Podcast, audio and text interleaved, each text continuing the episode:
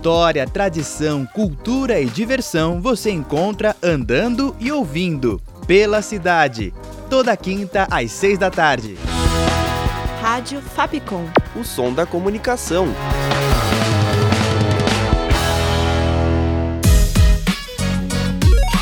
Você curte as atrações da Rádio Fapcom? Então siga a gente nas redes sociais. Procura por arroba canal Fapcom e fique por dentro de tudo que preparamos para você.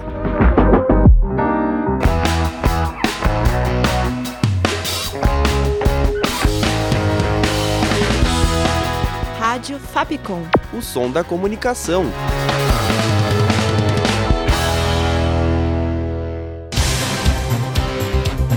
Panorama. Oi, gente, esse é o podcast Panorama. Eu sou a Júlia Lira e no episódio de hoje você vai ficar por dentro das principais notícias da semana, como 15 de setembro, Dia da Democracia, a apresentação do programa Combustível do Futuro, uma nova PEC que proíbe o porte e a posse de qualquer tipo de substância ilícita e a peça inédita de uma ex-aluna da Fapcom.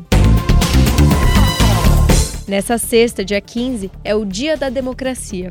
Diversos órgãos do Judiciário e tribunais superiores realizaram uma campanha nas redes sociais para comemorar a data. Ela foi instituída na Assembleia Geral da Organização das Nações Unidas, a ONU, em 2007. Mais de 120 países a comemoram. Ela é considerada pela organização um valor universal, tendo como base a livre expressão da vontade dos povos. Um dos objetivos da democracia é zelar pela soberania popular. Desde a publicação em 1988 da Constituição Federal, o Brasil vive o mais longo período de estabilidade democrática. Nas redes, a hashtag Democracia Sempre foi levantada como uma forma de sair em defesa do voto popular e da responsabilidade sobre o sistema eleitoral o Superior Tribunal de Justiça, o STJ, o Supremo Tribunal Federal, o STF, o Conselho Nacional de Justiça, CNJ, entre outros órgãos, deixaram suas mensagens justamente em apoio a tudo isso. Panorama. A Justiça do Trabalho condenou a empresa Uber a pagar um bilhão de reais em danos morais coletivos e assinar a carteira de trabalho de todos seus motoristas. A sentença foi dada pela Quarta Vara do Trabalho de São Paulo, nessa quinta, dia 14. O caso começou quando a Associação dos Motoristas Autônomos de Aplicativos, a AMA, entrou com uma denúncia relacionada às condições de trabalho nessa empresa. O Ministério Público do Trabalho, o MPT, propôs então a ação em novembro de 2021. Segundo o magistrado, a Uber realmente causou esses danos ao ferir direitos constitucionais na relação de emprego dos motoristas com a empresa. De acordo com a Uber, eles irão recorrer e não adotarão nenhuma medida até que todos os recursos se esgotem. Nessa quarta, dia 14, o governo lançou a implementação de medidas de incentivo aos biocombustíveis, com isso, os preços do diesel e do querosene de aviação podem ter um aumento. Segundo o ministro de Minas e Energia, Alexandre Silveira, a previsão de aumento do óleo diesel B é de até 0,7%. Esse óleo é a mistura com biodiesel, o vendido em postos de combustíveis.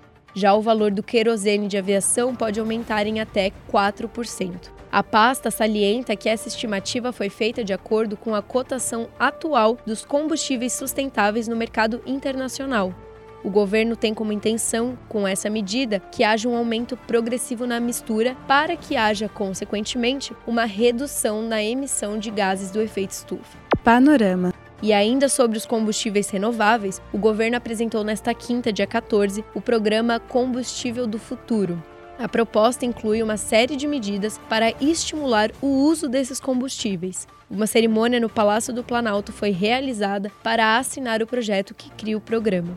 A assinatura foi dada pelo presidente Lula, do PT, e vai começar a tramitar pela Câmara dos Deputados. De acordo com o presidente, hoje o país seria mais importante do que é para o mundo se tivesse mantido os investimentos em energia renovável nos últimos anos. Além disso, Lula também afirmou que desenvolver esse setor no país é uma oportunidade para o Brasil e falou que vai levar essa discussão para a Assembleia Geral da Organização das Nações Unidas, a ONU, que vai ocorrer em Nova York na próxima semana. O novo projeto foi dividido em cinco eixos: o Programa Nacional de Combustível Sustentável de Aviação, o Programa Nacional do Diesel Verde, a regulamentação de combustíveis sintéticos, a captura e estocagem geológica de dióxido de carbono e novos limites na mistura de etanol anidro à gasolina. Líderes partidários do Senado decidiram apresentar uma proposta de emenda à Constituição, uma PEC, para inserir uma medida que proíba o porte e a posse de qualquer tipo de substância ilícita. A informação foi divulgada pelo presidente do Senado, Rodrigo Pacheco, do PSD Minas Gerais, nesta quinta, dia 14. Essa PEC pode ser considerada uma resposta dos congressistas ao Supremo Tribunal Federal, o STF, em relação à descriminalização do porte de maconha para consumo próprio. A votação emplacou em 5 a 1 em favor à liberação do porte. Porém, um pedido de vista foi apresentado pelo ministro André Mendonça para mais tempo de analisar o caso. Segundo Pacheco, a decisão respeita os três poderes e entende que o Senado é que deve legislar. A proposta deve ser encaminhada para coleta de assinaturas na casa até sexta, dia 15. A medida ainda tem que ser analisada pela CCJ, Comissão de Constituição e Justiça, será aprovada em dois turnos pelo Senado e só então seguir para a Câmara dos Deputados. Ainda nessa quinta, dia 14, o Supremo Tribunal Federal, o STF, condenou a 17 anos de reclusão o primeiro réu julgado pelos atos golpistas de 8 de janeiro, Aécio Lúcio Costa Pereira. O julgamento começou na quarta, dia 13, e terminou na manhã desta quinta, dia 14. Os ministros chegaram a divergir sobre por quais crimes o réu deveria ser condenado e o valor da pena a ser aplicada. A condenação acarretou em 17 anos de prisão, pagamento de 100 dias multa, que é basicamente um valor a ser pago pelo réu a cada dia de multa determinada, além de 30 milhões de reais em danos morais coletivos, que devem ser dividido entre o restante dos réus. E bora falar de cultura? Essa sexta tem a estreia de uma peça que conta com uma ex-aluna da Fapcom e estagiária aqui do canal. Gabriele Costa está em Killer Queen, um grito violento de amor. O elenco ainda conta com os nomes Aline Iglesias, Daniel Castro, José Esteves e Rogério Pérez. A peça é dirigida por Carlos Favalli com co-direção de Felipe Teófilo. Killer Queen estreia no Teatro de Arena Eugênio Knust, que, aliás, tem um pela cidade todo dedicado a ele. Confere lá. A temporada vai do dia 15 de setembro, essa sexta, até dia 1 de outubro. As sessões são às 7h30 da noite de sexta e de sábado e domingo às 7 da noite. E olha, estudantes de teatro e artistas pagam só 15 reais no ingresso. Para mais informações e para compra do ingresso é só entrar no site simpla.com.br o panorama dessa sexta chega ao fim. Com produção, redação e locução de Julia Lira, sonoplastia de Danilo Nunes e direção artística de Fernando Mariano. Essa foi mais uma produção da Rádio FAP com 2023. Espero que tenham gostado e não se esqueçam de nos seguir nas nossas redes sociais, arroba canal Fapcom. Até semana que vem. Tchau! Panorama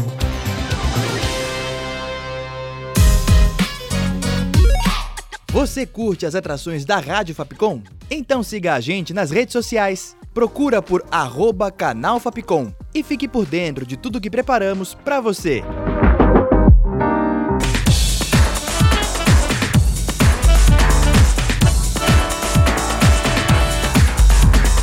Rádio Fapcom. O som da comunicação.